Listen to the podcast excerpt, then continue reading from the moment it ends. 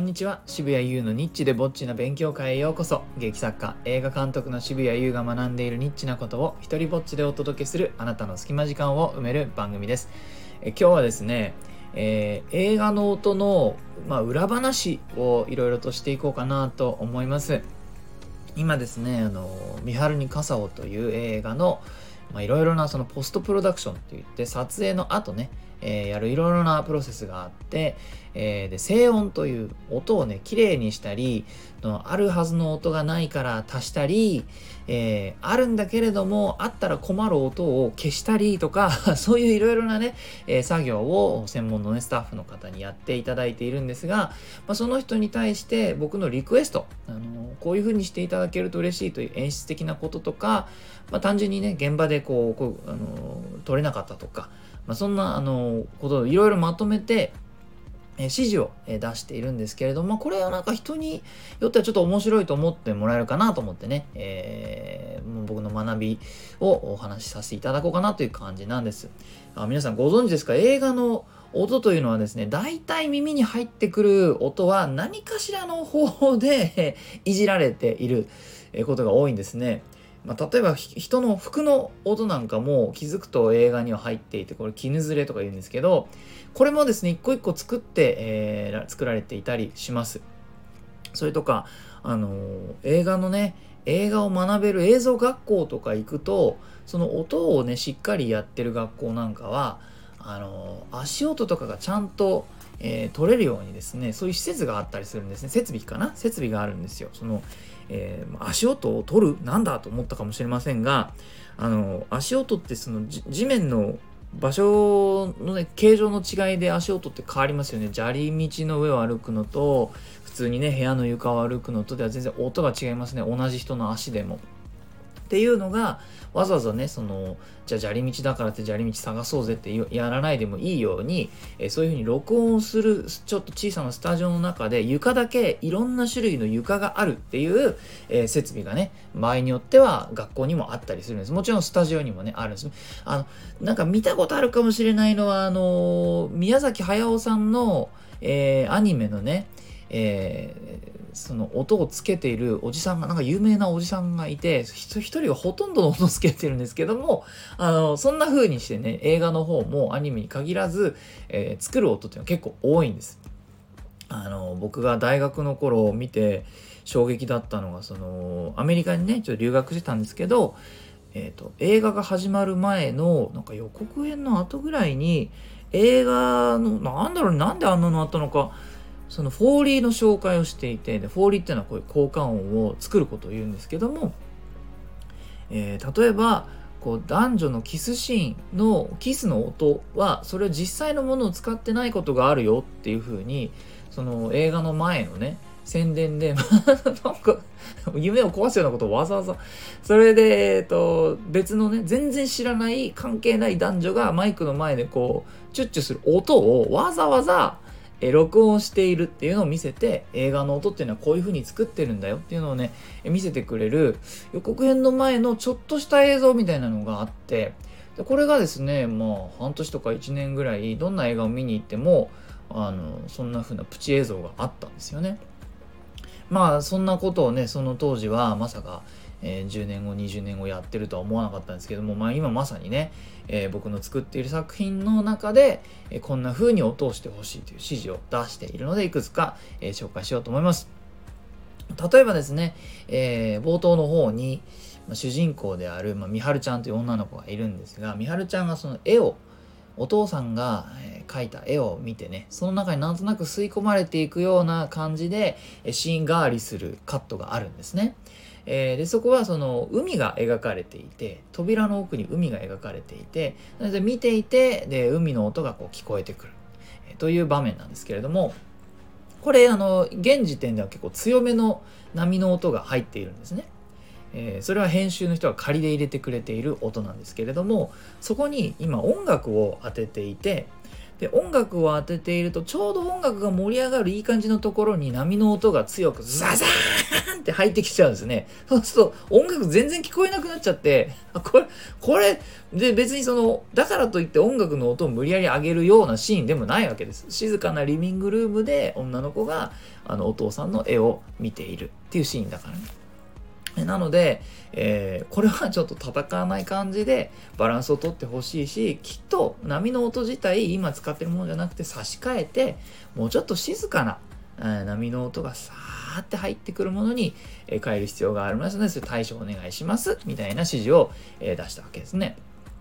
えそれとかあのこの作中に登場するみはるちゃんのおじいちゃん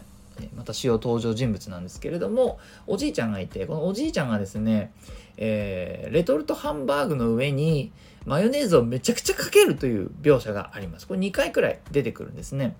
で、えー、作品の中でこの音がまちょっとさ終盤になってちょっとだけ大事になる、えー、ところがあるので観客に印象をものすごくここ印象づけたい。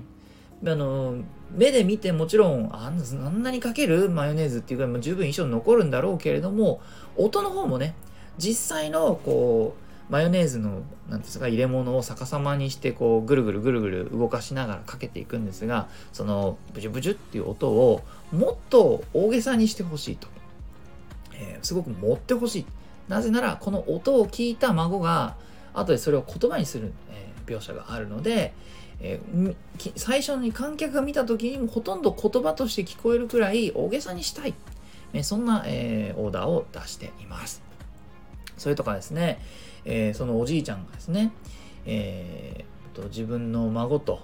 そのお母さんがその、まあ、あるちょちょっと勝手に押しかけてくるんですけれども、えー、で彼らがですねお風呂に入っている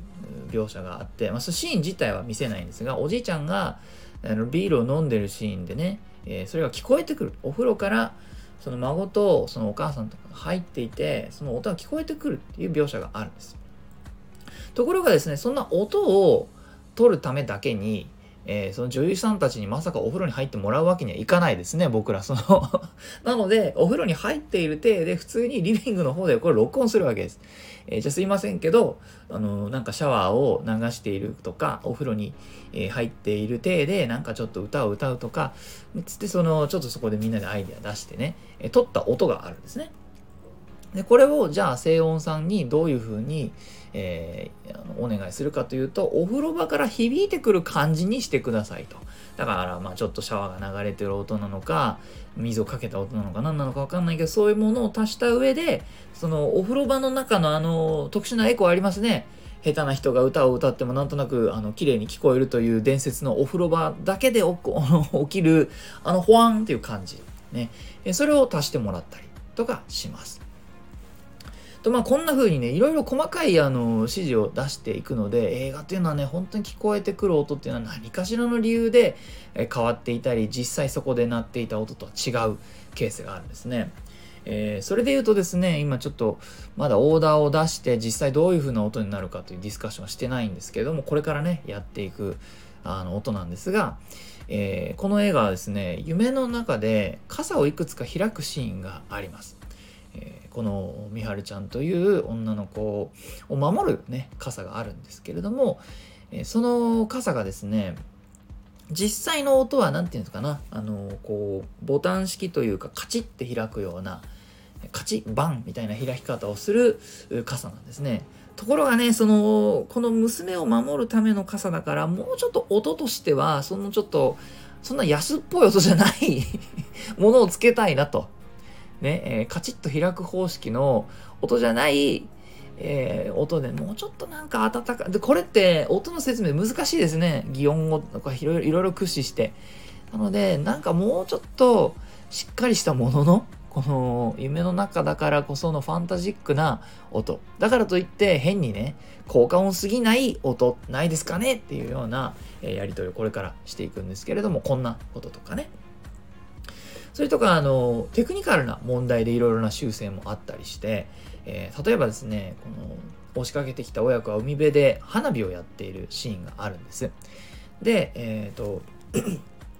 シーン自体はちょっと遠くからカメラをカメラを遠くに置いて撮っているんですけれどもその使われている今ねその仮の編集の、え段階で入っている音っていうのはピンマイクで拾っている音なんですね。で、ピンマイクっていうのは大抵セリフを拾うためにあのついているマイクなので、口の近くにあるんですよね。